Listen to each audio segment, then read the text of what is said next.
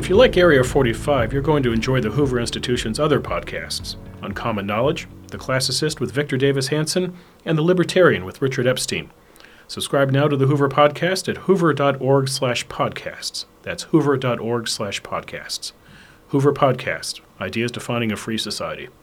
Hello, it's Friday, October the 18th, and welcome to Area 45, a Hoover Institution podcast examining the policy avenues available to the 45th President of the United States. I'm Bill Whalen, the Hoover Institution's Virginia Hobbs Carpenter Research Fellow. My guest today in Hoover's recording studio here on the campus of Stanford University is Steve Scully. Steve Scully is the political editor of C-SPAN, which is short for Cable Satellite Public Affairs Network. He's nodding, so I got that right. That was created by the American cable television industry to air live gavel-to-gavel coverage of Congress, public affairs programming, and my favorite, The Road to the White House. Steve Scully is a past recipient of the Fitzwater Center for Communications Award for Exemplary Journalism and Public Service. He's also been recognized by Washingtonian Magazine as one of Washington, D.C.'s 50 top journalists. The HBO personality John Oliver has repeated to him as the, quote, most patient man on television. You had to remind me, huh? Steve Scully is also a Hall of Famer, inducted in May into the Pennsylvania Association of Broadcaster Television Hall of Fame. Steve, welcome to the podcast. Bill, it is a pleasure. What a beautiful campus, and what's not to love about Palo Alto, California? So you're a native of Erie, PA, which means you've probably seen the movie That Thing You Do. I have, absolutely. And we get a lot of snow in the winter, too. So yes. And you're also the 14th of 16 children, correct? 5 sets of twins. My dad used to say he was either a passionate Protestant or a damn good Catholic. Very good. So what's it like to be the 14th of 16 kids? You know, I didn't know any different because I grew up with a lot of cousins. I mean, my aunts and uncles had 7 kids, 8 kids, 10 kids. We had the largest, but we didn't know any different. And we grew up in a community in Erie that was, you know, neighborhoods with a lot of families and a lot of kids.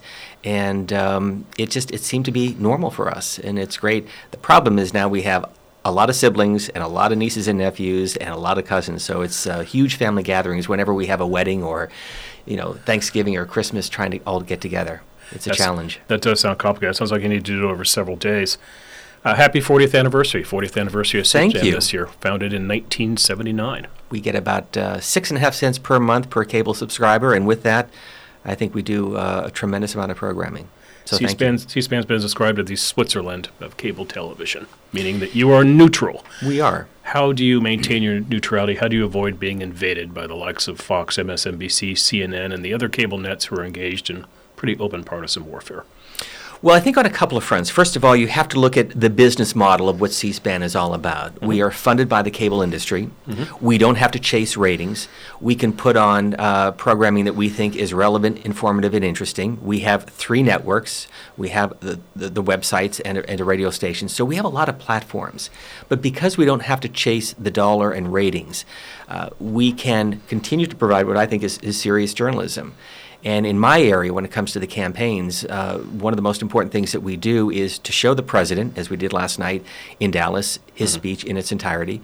We also show Michael Bennet and Tulsi Gabbard and Joe Biden. And tonight we're live with Elizabeth Warren. And tomorrow we're going to be live with Bernie Sanders and AOC, who will be endorsing him in the Queens. And so we have the ability to show the audience what's happening across the field in politics and not just showcase the front runners or the president. Because admittedly, when the president in 2016 was on CNN and Fox and MSNBC with his speeches, the ratings would go up. Right. We would cover those same speeches, but we would also cover the other candidates. We were among the first to cover Bernie Sanders in early 2015 and saw the huge crowds that he was getting, and we realized that there was something going on with this campaign. And so I think because of the business model, because of what we do and our reputation, it's actually easy for us to do this because we don't have to worry about, you know, what CNN or Fox or MSNBC is doing, and we don't have the personalities. Mm-hmm. I mean, the personalities for us are the events that we cover. Right. How many eyeballs do you get for a typical Road to the White House event? For example, will the Bernie AOC event spike, or do you just get kind of steady viewership? You know, the interesting thing is the viewership that we get on other platforms, whether it's our Facebook page or YouTube page, and we can track literally into the millions of people who are watching those events on those devices. We don't take ratings, so we don't know how many people are watching on any given day. I think we've done a study that we're averaging across the platforms, you know, between 3 to 5 million viewers a week. That's not a particular program, but that's across the C-SPAN networks 1, 2, and 3. And then when there's a spike with a major event, and I'll give you one example with the Kavanaugh hearings. Mm-hmm. And we saw a huge uptick in social media from people watching the Kavanaugh hearings. And one of the things that we did is we opened the phone lines in between the breaks. And I happened to be on the air that day, and it really became a seminal moment because the emotion that rose up from other women that had experienced sexual assault. And you know, I'm not saying that Justice Kavanaugh was guilty of anything. I'm just saying that that moment created a seminal moment for C-SPAN viewers, and the New York Times and others wrote about it. So, you know, we're a reflection of America. We cover what's happening across America. And I think that the ability to just, you know, to react to the events and hear from the American people in a way that you're not going to get on any other network, because we don't have an agenda, pure and simple. In terms of ideology and age, is there any specific demographic group for C-SPAN, or do you just cover the gamut?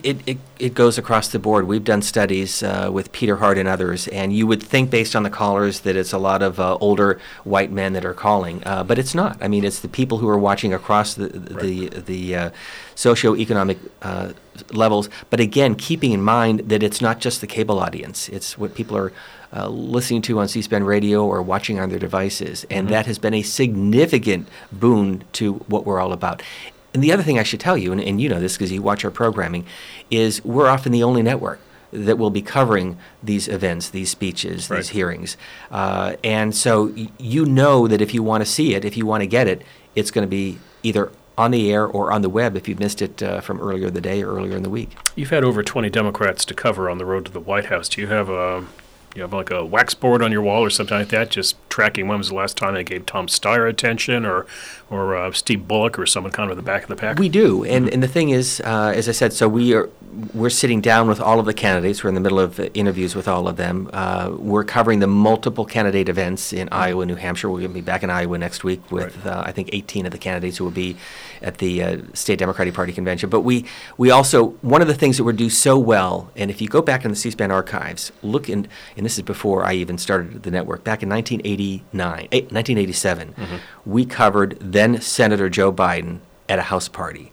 And that's one of those moments in which he became very animated, said that he was first in his class to go to college. He was running for president. He was running for president, his first run, said that he is the smartest person in the room. And that became a moment that later resulted in him dropping out of the race. I mention that because what we're trying to do now is to get these smaller venues, these house parties with Elizabeth Warren, you know, Amy Klobuchar going to South Carolina, Senator Bennett doing events in Iowa that are at coffee shops, Senator Booker, who's going to be in Boston on Monday, you know, talking to people at a bar, because you're going to get a lot more from the campaign at this stage. Right. It becomes almost homogenized once they become the nominee with the standard speeches and the rallies and the events. But right now, this stage, even with 20 candidates and its challenge, we find that covering the smaller venues really gives you a sense of who the person is. How has the Biden campaign treated you now versus then? And I'm not singling them out for criticism, but they have reportedly been very standoffish with the media, very selective in who he talks to, being available to. And you're telling me that back in 1987, he welcomed you guys in and, you know, watch me if you want to. Are they the same way in 2019? Well, admittedly, I wish that they would give us more access. They have not done a lot of interviews, and I think that is a mistake. I think it was a mistake that Hillary Clinton made in 2016, and it's a mistake that Mitt Romney made in 2012, so it's really bipartisan. Look, when you're running for president, you have to put yourself out there. You have to tell your life story, and you have to show the American people who you are, because it's not like they're selecting a congressman or a governor or a senator. I mean, the vote for president is a very personal vote, and ideology is important. And so, yes, I mean, the Biden campaign has been reticent to put him out there because they want to kind of manage the campaign and manage the message. It's very hard to do that in today's 24/7 social media cable news environment. What drew you to politics? For me, Steve, I was a journalist before I got involved in politics and became a Hoover Fellow. My attraction to politics, I was both living in Washington, so it's the sport of Washington other than the Washington Redskins, which I guess we don't talk about now, the Redskins. No, let's talk about the Nats. How about the Nationals? I know it. So I grew up at an age when the Senators were taken away, so to see baseball thrive in Washington is a very strange thing for me. But for me, Steve, the attraction with politics was it was just current in Washington. I suspect also because I've always loved sports and thought at one time I wanted to be a sports reporter. Sure. It's the same competitive aspect because politics is a game in many respects. But what drew you into politics? And one of the problems today, though, is politics has become almost like ESPN game day, in which, you know, an event like a debate becomes all-consuming with the networks. You know, for me personally, I grew up in a big family. I had an uncle who ran for Register of Wills and School Board. I was 11 or 12 years old. This is back in Erie, PA? Back in Erie, and he lost both races. But I loved the ability to interact with people, and I used to go to these, you know, small rallies that he would have and fundraisers. And so I guess that was my first taste in it. And then in 1976, I was in high school, and it was the Democratic campaign against Gerald Ford and Ronald Reagan, one of the greatest political election years, I think, of all time, both on the Democratic and Republican side. And I happened to get involved in the Jimmy Carter campaign, not because I was a Democrat or Republican, but because his campaign headquarters was on the way home from high school. And it was in the primary, and make a long story short, there's a picture at the Carter Library, and I'm going to embarrass myself, but I'm going to go ahead and do it. So there was a peanut shop in downtown Erie that had a Mr. Planner's peanut costume. And one of the advanced people in the primary said, "Hey, Scully, would you put that on?" So I'm wearing this ugly Argyle sweater. I put the peanut costume on. He lands in Erie, and they take the Mr. Planner's peanut and put Carter Mondale on the Carter for president, because it was in the primary, and I'm shaking his hand. Fast forward about 10 years ago, I'm at the Carter Library interviewing the former president, and there's this huge picture of me in the peanut costume. He didn't know. I said, "Mr. President, that's me." And he looked and he kind of smiled. So that was my first entree into politics. I thought I wanted to be a lawyer. But I tell you, I have a front row seat to history, and at C-SPAN, it's been tremendous just to be able to see. I mean, to be able to cover, you know, the election of Bill Clinton and the impeachment scandal and the 2000 recount and the rise of Barack Obama and now where we're at today with Donald Trump. I mean, it's an incredible ability to be able to see and be part of all of this. Remember, the Carter campaign had one of the very clever buttons in 1976, Steve. It said, "The grin will win." That's right, or Grits and Fritz in 76. Very good, very good. So you mentioned history. You have interviewed every president going back to Gerald Ford, correct? Correct. Mm-hmm. All right. Not saying which one you voted for, but which one was the best interview, just from a journalist standpoint? Which was the best one to sit down? Who did you get the most information out of? Well, how much time do you have? I'll give you three examples. It's a podcast. Time is not an issue. I know one of the most memorable interviews was with Gerald Ford, and I had the chance to sit down with him on a number of occasions. Some of these interviews, of course, were after they left the White House. What year? This was in 2000 in Philadelphia. So he passed away in 2004, I want to say? I believe so, 2005 perhaps. Right, 2005, okay. So he went to Philadelphia because, remember, back in the early 1940s, he was part of the progressive movement where the Republicans had the convention. Mm-hmm. And in 1944, he was at the Republic. Actually, 1940. Was the Wilkie Convention. And he was part of the Wilkie campaign, I mean, as a college student. Okay. This is before World War II. And in the middle of the interview, he had a mini stroke, which is just incredible. We're talking about Iran, and then he started talking about onions. And his mind just and it was kind of disconcerting, and then he snapped out of it. But then later that evening, he was admitted to the hospital. So it was, it was just kind of a bizarre moment to sit down with him. The second interview was with Bill Clinton after the Monica Lewinsky scandal, after the impeachment, and we're sitting in the cabinet room of the White House. This would be in 1999? This is 1999, and he is defending what he did, basically saying, if I succumb to this impeachment, every future president would be facing charges that were obscure as this, and what I did was wrong. He apologized, but he said it was not an impeachable offense. And then in December of 2008, we're in the Oval Office. We did the second to last interview with President George W. Bush. Mm-hmm. And he was always early. We're there, ready to do the interview. The room, you've been to the White House, the private dining room door opens, and out walks the then President Bush and Vice President Cheney. And the president turns to Dick Cheney and says, "Dick, you know Steve Scully." And he looked at me, kind of grunted, And he walked out of the Rose Garden, and the president looked at me with that kind of chuckle, and he said, I guess he didn't like his lunch. Well, that was the lunch where he said, I'm not going to pardon Scooter Libby. I didn't know that at the time. Wow. I found out afterwards. So then we sit down for the interview. And again, one of the beauties of what we're able to do, as you know, when you have time for an interview, that is a gift, especially with the president. And so we talked about the gamut of his presidency. And one of the things we try to do so well, and this is what Brian Lamb does so effectively, is take the words of the person you're interviewing and just, you know, read it back to them and put it into context. Mm-hmm. So what I did is I went back to his speech in December of 2000 after Bush v. Gore, the night the Supreme Court gave the 5-4 ruling.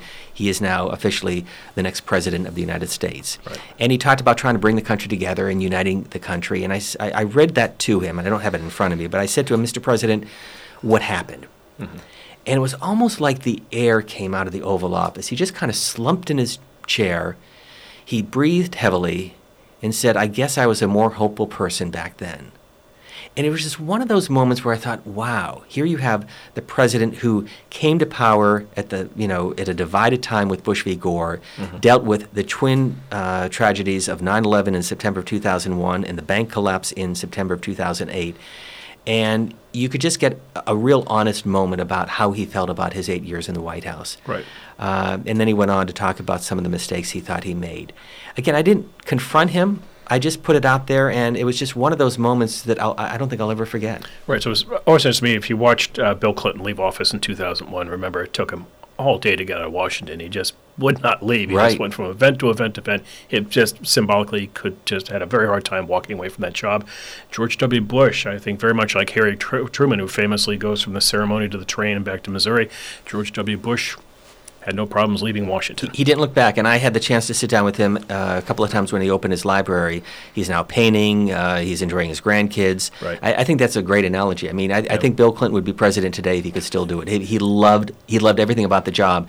And I know even up until the day that he gave pardons on January 20th of 2001, he was in the office working.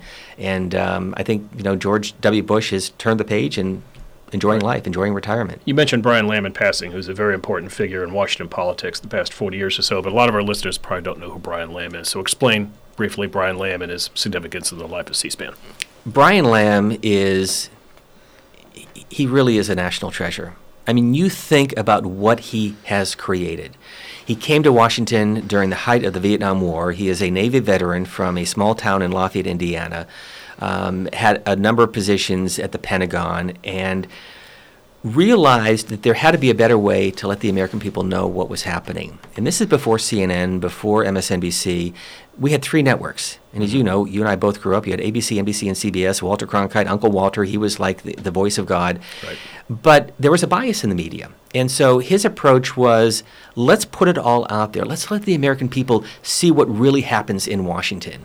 And the only reason why the House is on C-SPAN is that they were the first to agree to cameras. The Senate acquiesced back in 1986, and then C-SPAN 3 came along as a way to showcase other events, hearings that are happening, and then on weekends, history on C-SPAN 3 and books on C-SPAN 2.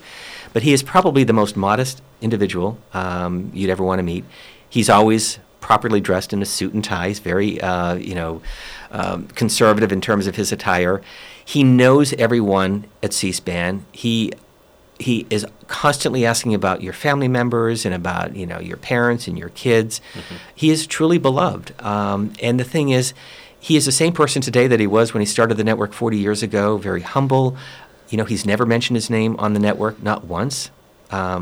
He could be a huge personality, but that's not who he is. And I think that that is reflected in how we approach our jobs at C-SPAN. It really is, you know, the mission of Brian Lamb, and now with Rob Kennedy and Susan Swain, who are their co-presidents. But again, it's about the events that we cover, not about who we are. It's what my dad used to tell me. He said, don't tell me what you think. Tell me what you know. Right. And that's really what Brian is all about, just the facts. And we were joking before the podcast that Brian Lamb is the author, the master of the C-SPAN look, as I call it, which is when you're on the air on C-SPAN, I've done C-SPAN in a past life, you are not supposed to be emotive. Somebody calls and they may ask the most complicated, nutty question, if you will, but you're supposed to look in the camera and keep a straight face. And that's a challenge the first time you do it, because your first reaction is to look off in the sky. What we were joking about was I would do it on the East Coast at 7, 8 o'clock in the morning, and somebody calls in from California. It's still the dead of the night in California, so your first thought is, what is this person doing up at this hour? And where are they going with this question? We think that all the time. I got to tell you, it's even more of a challenge today, mm-hmm. but it's also even more important. I mean, we have to correct the facts from time to time if right. people are saying things that are just blatantly wrong. But if they're expressing their opinion, we're not going to jump in. Well, I've noticed you've adapted with the times. So you have gone in elections to Republican, Democratic lines, liberal, conservative lines as mm-hmm. well. So you're trying to, I suppose, balance out the calls. And we mix it up. You know, sometimes we want to hear from Republicans only about the GOP primary or Democrats right. only, because we want the programs and the calls to be informational. We don't want rants. Yep. You know, we don't want, belligerent attacks, and we get that. And again, if you have strong opinions, that's perfectly fine. If you cross the line and using profanities, then we're going to stop you right there. But we want a civil discourse, because that's really – we are America's town hall. Mm. So you have interviewed Donald Trump. You did it on July the 30th of this year. I did, yes. And you did it in the Roosevelt Room of the White House. Mm-hmm. Let's walk through that a little bit, since this is an Area 45 podcast and Trump.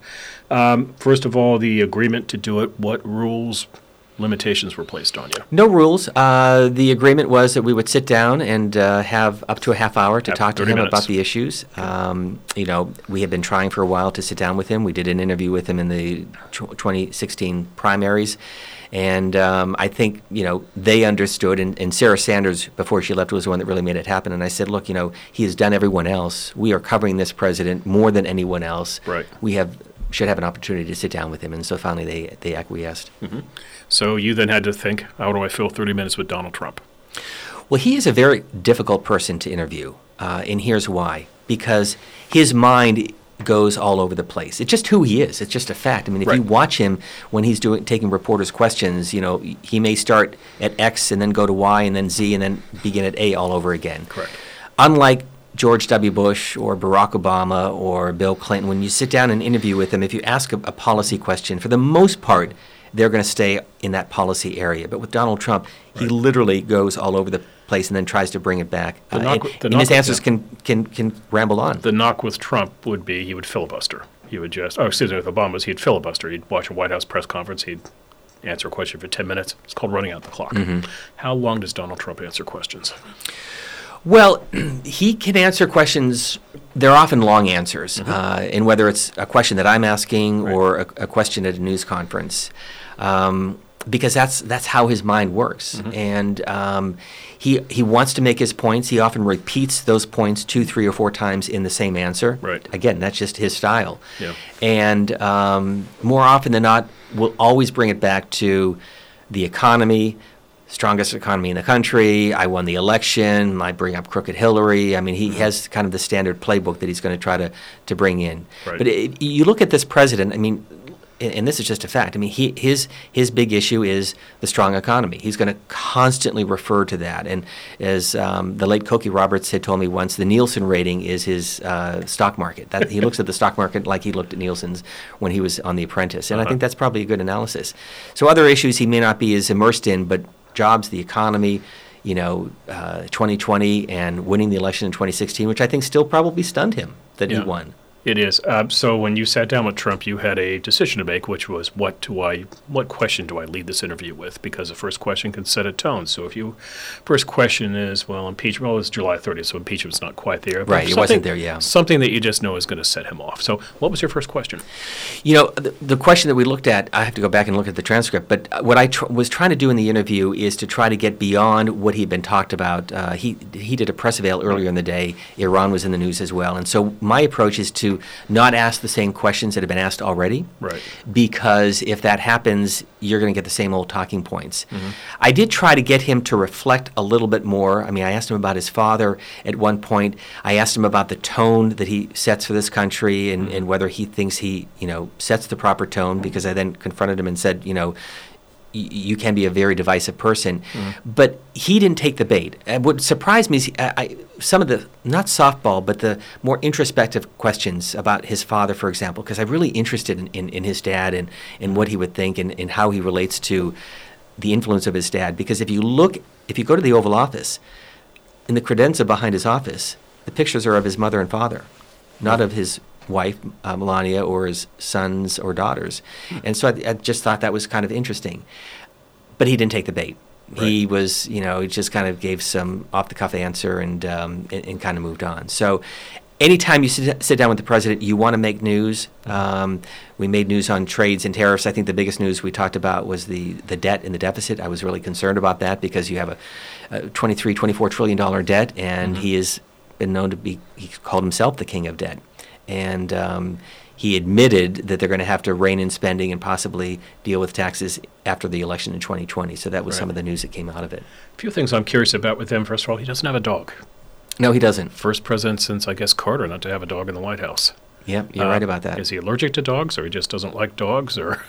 You know, I never asked him that.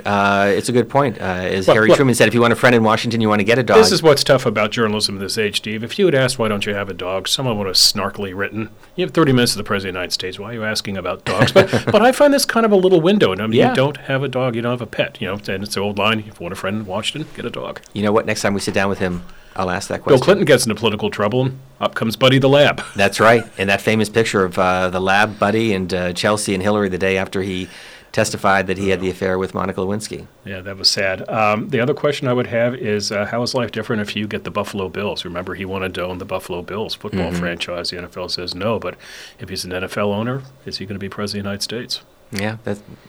Alternate history. Two good questions. Well, I'll take those. Thank you, Bill. Next time you talk to him, give me a call. So you've been doing this. You've been following presidential campaigns since 92 for C-SPAN. And I mm-hmm. think this is a very interesting arc to talk about because in 1992, Bill Clinton is elected. I'm working on the Bush Quail campaign in 1992, by the way. If you go to a Bush Quail reunion, and people will put up an L on their forehead. You're the only Bush father-son November campaign to lose presidentially, nationally. Mm-hmm. Not a fun effort. And we just did not get Bill Clinton on a lot of levels. We thought the American voters would think he was kind of a huckster and kick him to the curb. We thought the American public had much more faith and trust in George H.W. Bush, but we also failed to understand that Bill Clinton was doing a better job of modern media than we were. If you remember, Steve, when Clinton is elected, he goes to, I think, the Radio TV Gallery dinner his first year, mm-hmm. and he tells a really bad joke. I don't mean an off-color joke, but a bad joke, and it's the joke the audience doesn't want to hear. And what he said to them, Steve, is, you know what I found out in the last election? I don't need you people. I can go to Larry King anytime I want to.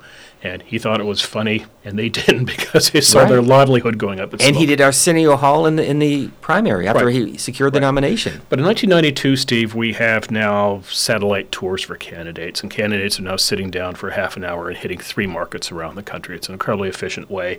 And Arsenio and Larry King, cable TV is now really kind of popping up. And now you fast forward to 2016 and Donald Trump, going live on CNN and live on Fox News, that being a big part of the tailwind that gets him elected. Talk about this evolution as you see it. Well, it's been incredible. And you're right. I think the biggest mistake, and I'll even go back to 1980, because I think the Carter campaign kind of relished the chance to run against Ronald Reagan, a washed-up Hollywood actor that right. Didn't have the smarts to be president of the United States, and we know what happened. I think early in 1992, keep in mind there were a lot of Democrats in that year who did not run, most notably Governor Mario Cuomo and right. Congressman Dick Gephardt, because they, too, thought that this was going to be another Republican year. We're going to pass and wait till 1996. Right. So Bill Clinton had the the smarts to run and to be in the game.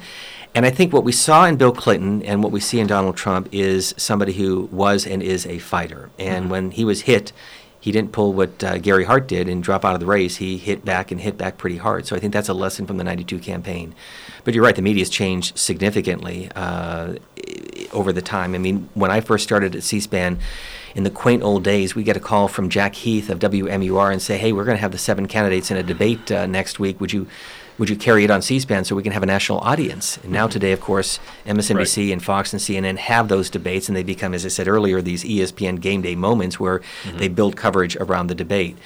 And I do think that what we have lost a lot of is what I would call the invisible primary, where you have the candidates who can go out, give their speeches, make their mistakes, like Jimmy Carter in 1975 when he was Jimmy Who. Now, the moment you run, the glare of the media is on you, the social media, everyone has a smartphone, everyone has a camera. Any glitch, any mistake, any misstep is going to be magnified through social media. And so I think right. that the candidates today are much more cautious just because of the very nature of where we're at today. Right. And the question is, where is all of this going to lead in 2020 or 2024? What's going to be the next big thing, like Twitter, like Instagram, that will further drive what the news is all about? But let me just bring it back real quickly to what we do at C-SPAN. Because even though we have changed as well in terms of how we get our information out to the public through social media, through various platforms, the core mission has stayed the same. We have better graphics, we have better technology, we can do a lot more live events. Mm-hmm. But the idea of showcasing these candidates and letting voters understand who they are, sitting down and talking with them, covering their speeches, following them in New Hampshire, getting them at the Iowa steak fry, I think it does a real service. And if I could, I'll give you one example. With Senator Bernie Sanders, and again, this is just his personality, but we were able to show this. We're covering him at the Iowa State Fair, and we now have live view equipment. So he gives a speech at the soapbox area, and then he's making his way from the soapbox area to the butter cow. Mm-hmm. Why the butter cow is so popular at the State Fair in Iowa, I don't know, but it's been legendary since 1968 with Richard Nixon. Right. And as we watched Senator Bernie Sanders, he didn't do a lot of interactions with voters. He didn't want to do a lot of selfies. He just kind of made his way to the butter cow and probably did it in about 18 to 20 minutes. Elizabeth Warren, Pete Buttigieg, Amy Klobuchar took them up to an hour because they're shaking hands. And so you just got a different sense of the personality of the candidates that you would only get by what we're able to showcase live on the network. Interesting. So there's a debate in politics, Steve, as to whether or not Donald Trump is a one-off or the symptom of something much larger in America. In other words, can somebody else come along and campaign and run on the same issues in the same style as Trump? I think this is an interesting question media-wise as well. Do you think another candidate will be covered like Trump, given the gavel-to-gavel that he was the beginning to end on stump speeches in 2016 that he got? Or is this, to borrow a line from the Who, won't be fooled again? The media will pull back. Because eventually somebody charismatic is going to come along, and like Trump, they're going to come out of a celebrity entertainment background, and it's going to be clickbait for people to watch and very tempting to put on TV for ratings and just to juice that. But the media are going to have to take a step back and think, is this right? Is this fair? I don't want to dodge the question, but I don't know the answer to that. I think it's a really good question. Well, you've got coverage because you guys, this is your blanket policy. Yeah. No, but Donald Trump, I think, has changed American politics. Mm-hmm. I think on so many different levels, and I think he's changed the presidency. His use of Twitter, he has become the White House communications director and the White House press secretary. Right. There's no filter now between the press office and the president. We hear directly from him. Mm-hmm. And the other thing that's changed, two things. First of all, Donald Trump has been good for our industry. Look at the New York Times has now almost 5 million paid subscribers. Right. Our web traffic and our viewership clearly is up because of the interest in the Trump presidency. The other thing is that Donald Trump is very accessible. As president, he is a very accessible person. He meets with the press a lot. Right. I would prefer they didn't do it with Marine One in the background because he's screaming above the helicopter, but he is taking reporters' questions. Mm-hmm. So on those levels, he's changed the presidency, and he clearly changed American politics because he is the first president ever elected that had no government experience, no military experience. And I think the election of Barack Obama proved that you didn't need a lot of experience to be president because he had been basically U.S. senator for only a couple of years, but at least he'd been elected to a federal position, so he had some level of understanding of Washington. In terms of politics, we're going to see another Donald Trump. Who that person is and who he or she is down the road, right, I can't forecast, but I think he has shown a way that you can get elected. 2 points. First of all, his rallies, which became part of the political fabric of 2016, and his use of social media, and the fact that we thought he was going to spend a lot more money than he did, proving that you need money in a presidential campaign. But once you get the nomination, if you're able to use the media the way he did, you don't need to spend as much money on advertising because it's going to get out there one way or the other. How does his administration's approach to C-SPAN differ or continue past administrations? By that, Steve, I mean the availability of secretaries to come on and talk about what they're doing. They're courting you to come follow them on the road to events, things like that. Because what's interesting to me about the Trump presidency is it's so much driven by the principle. The principle makes news. They don't do White House briefings now because he'd rather just make news through Twitter. Right. I'm curious, though, as to the second tier. Sitting here in California, for example, the Clinton administration was brilliant in its first term at sending secretaries, undersecretaries out here every week just to make news, just to show We're paying attention. We're doing things for California. We love you. We haven't forgotten about you. But in terms of C-SPAN and the Trump administration, are things the same as they have been, or is there anything different? Oh, it could be much better. I mean, let me be perfectly honest. We want more access. Right. I think that you're right. The Clinton and the George W. Bush administrations during my time probably they had the most accessibility in terms of making chiefs of staff and cabinet secretaries available to the network. Part of the problem, and I saw this figure the other day in the Wall Street Journal, the president has had an 80% turnover in his senior staff. Right.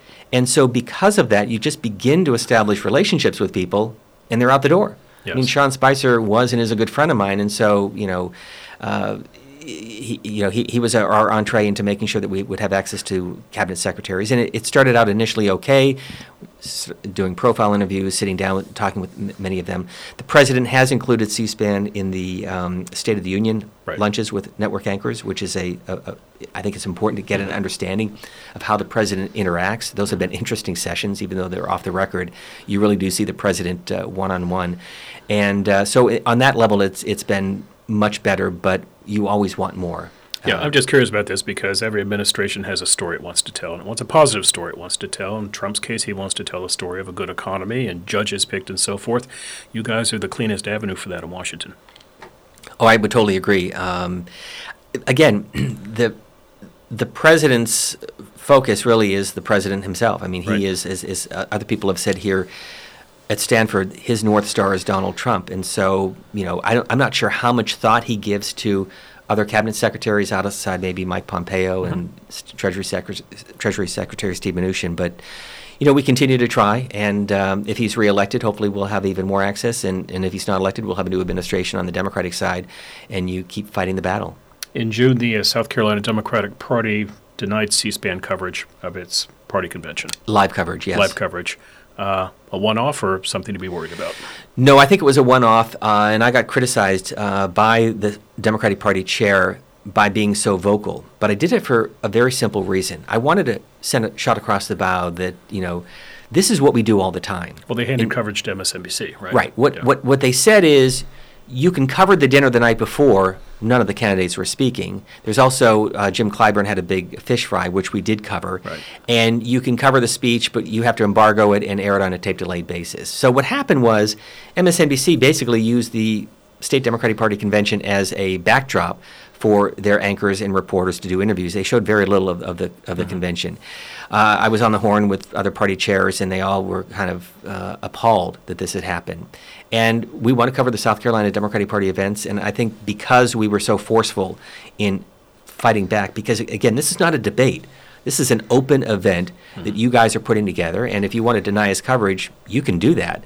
But we're going to make it known that we were not happy with it. And I think that that sent a message to New Hampshire and Iowa and Nevada and other state party chairs that these early events with all of these candidates, you're missing out on an opportunity. And here's the thing. When we cover these events, we're getting the up-and-comers in politics. The state senators, the state assembly members that might someday be members of Congress or maybe even running for president. One of the great things that we have at C-SPAN, the video archives, we covered a young activist in Chicago back in 1991 by the name of Barack Obama before he became a state senator.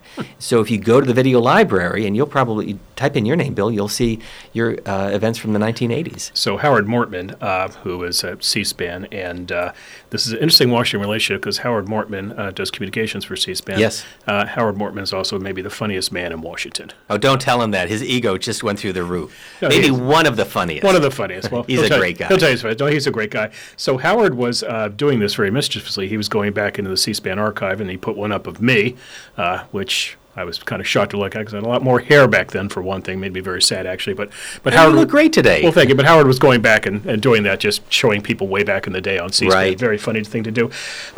This is now mid-October, Steve, and the presidential campaign is going to move very fast now, even though the holidays are coming up interfering with things. We're within 4 months now of Iowa and New Hampshire. What does C-SPAN do on Iowa and New Hampshire nights? Do you just show local coverage? No. Actually, what we do is, well, let's take Iowa, for example. We're the only place that will show caucuses as they happen. We've been doing that since 1988. We will go to... but how do you do that exactly, Steve? Because it's caucuses, plural, and they're... There are thousands going around the state. So what we're going to do is we will likely pick three locations. Mm-hmm. We may even do a Republican caucus if there is going to be one. But for the Democrats, we'll try to get one in a large venue in Des Moines. We try to look for mm-hmm. caucuses that have been looking at the demographics, what happened in 2016, what happened in 2012 in terms of the turnout, and is it skewed one way or the other, or was it very evenly divided? We want to kind of show when it's evenly divided. Right. I'll never forget one caucus that we covered back in 2008, and it was in this woman's home, and she pulled out a bottle of wine, and they had some cheese and crackers and grapes, and they're sitting around a table, and they're talking about politics. And that is, again, one of those quintessential C-SPAN moments that we would only cover. So we'll cover the caucuses. Then what we'll do is cover the speeches, not only just the front runners, but all of the speeches by the candidates, give the results, and then move right on to New Hampshire and basically 24/7 coverage leading up to the New Hampshire primary with the candidates and simulcast of WMUR to get a sense of how this is playing out on the local level.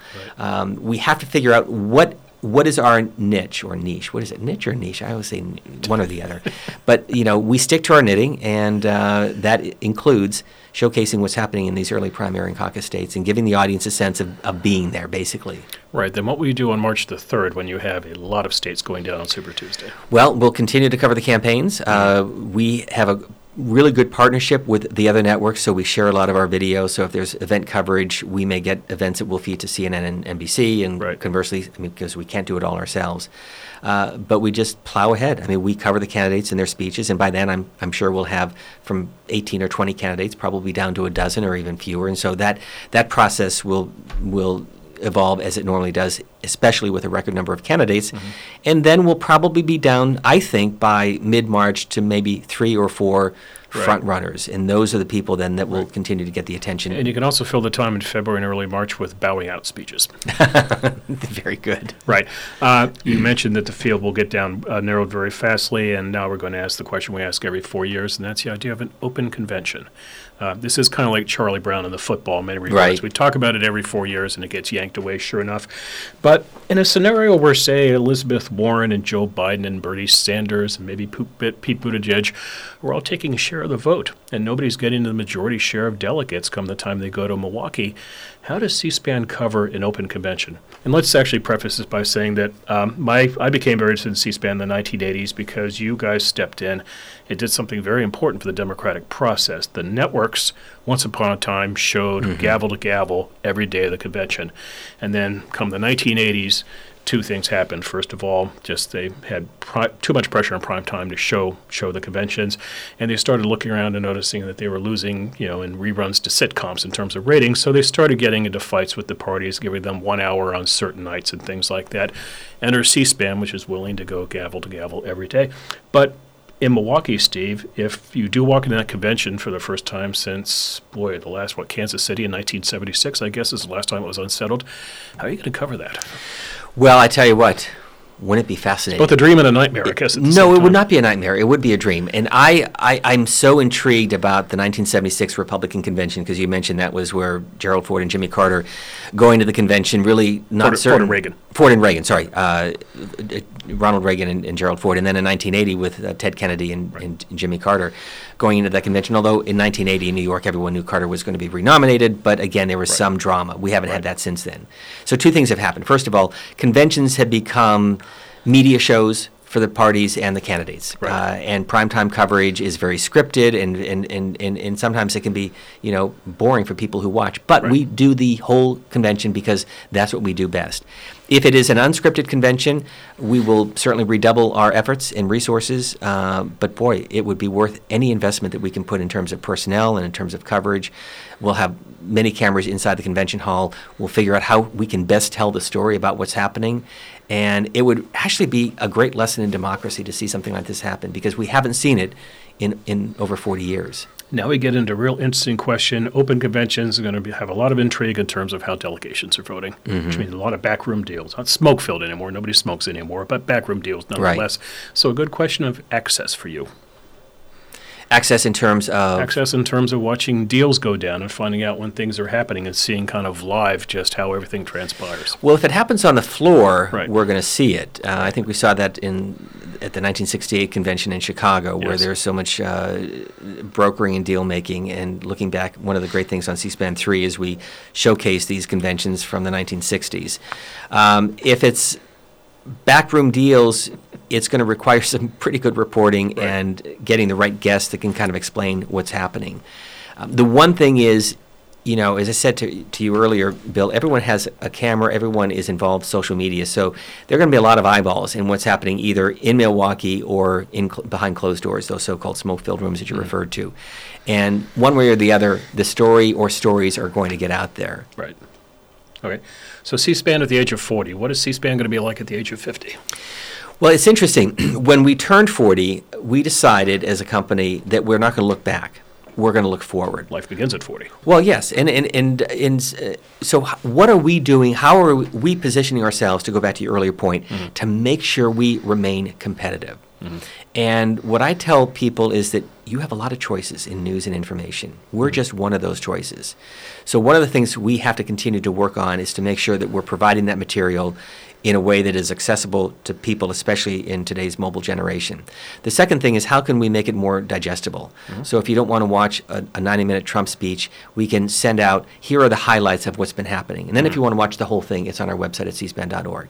The other component in all of that is much more live coverage. I mean, in the good old days when I first started, we'd go up to New Hampshire, cover some speeches, bring them back, edit them, put them on the air on a Sunday night, promote the hell out of them. And now, of course, we want to make sure it's live all the time. And so there's no like set time for Road to the White House or Campaign 2020 coverage. It's based on when the events are happening. But being live as much as possible is, I think, a very powerful tool for people who are surfing the cable channels. And look, we're in the same neighborhood as CNN or Fox or MSNBC. So if you're flipping the dial and you want to watch the speech and you have, you know, the analysis on the other cable networks, you're going to turn to C-SPAN because you know we have it unfiltered. And so making sure that we maintain what our mission is all about and carry on the legacy of Brian Lamb, remain the Switzerland of the media, but also make sure that we're doing it in a way that is making it accessible to as wide of an audience as possible. I think in a nutshell, that's our mission and objective moving ahead. Okay, and final question, Steve. You've been at your Hoover for a week now. What have you discovered besides the fact the weather here is pretty nice? The weather is not pretty nice. The weather is fabulous. We've got three earthquakes. Still great weather. That was a treat. I felt one of them. Yeah. You know, it's been good on a couple of fronts because I feel sometimes I'm on a treadmill meeting deadlines with radio and politics and our programming that we're doing. So to take a step back and to just reflect on where we're at, to talk to people like you and to so many other senior fellows, to interact with the students, has been refreshing and re-energizing in terms of how I view where we're at. I'm going back to Washington now even more excited and realizing what a great institution this is and what Hoover provides and the people who are here, sitting down with, you know, Condoleezza Rice for an hour and a half as she talks about everything from U.S. foreign policy to the NCAA and football. I mean, it was just an incredible moment, and she's just one of countless people that we've been with during the week. Right. So I leave loving Stanford, loving the people at Hoover, the people that I've talked to, and hopefully can carry out some of what you're doing here and sharing it to the C-SPAN audience. Good. Well, I know we've enjoyed having you here, and thanks for doing the podcast. My great pleasure. Thank you. All right. Safe travels back to D.C., Steve Scully. You've been listening to Area 45, a Hoover Institution podcast on the policy avenues available to America's 45th president. And this podcast is in exchange with C-SPAN, the cable satellite public affairs network. If you've been enjoying Area 45, please don't forget to rate, review, and subscribe to us on iTunes. Tell your friends about us. You can find the Hoover Institution online at www.hoover.org. While you're there, do yourself a favor and sign up for Hoover's Daily Report, which delivers the best work of Hoover's fellows straight to your inbox weekdays. The Hoover Institution has Facebook, Instagram, and Twitter feeds. Our Twitter handle is @HooverInst. It's @HooverInst. Steve Scully is on Twitter. His Twitter handle is, perhaps not surprisingly, @SteveScully. Scully spelled SCULLY. And C-SPAN's on Twitter. Its Twitter handle is @C-SPAN. And you can also find C-SPAN at cspan.org. Anything else I need to plug? I think you have it all. And C-SPAN Radio and C-SPAN 1, 2, and 3. Bill, it's been a great joy. Thank you. Thank you. For the Hoover Institution, this is Bill Whalen. We'll be back soon with another installment of Area 45. Till then, take care. Thanks for listening. For more podcasts from the Hoover Institution, please visit hoover.org or Hoover's channels on iTunes, iTunes U, Stitcher, and SoundCloud.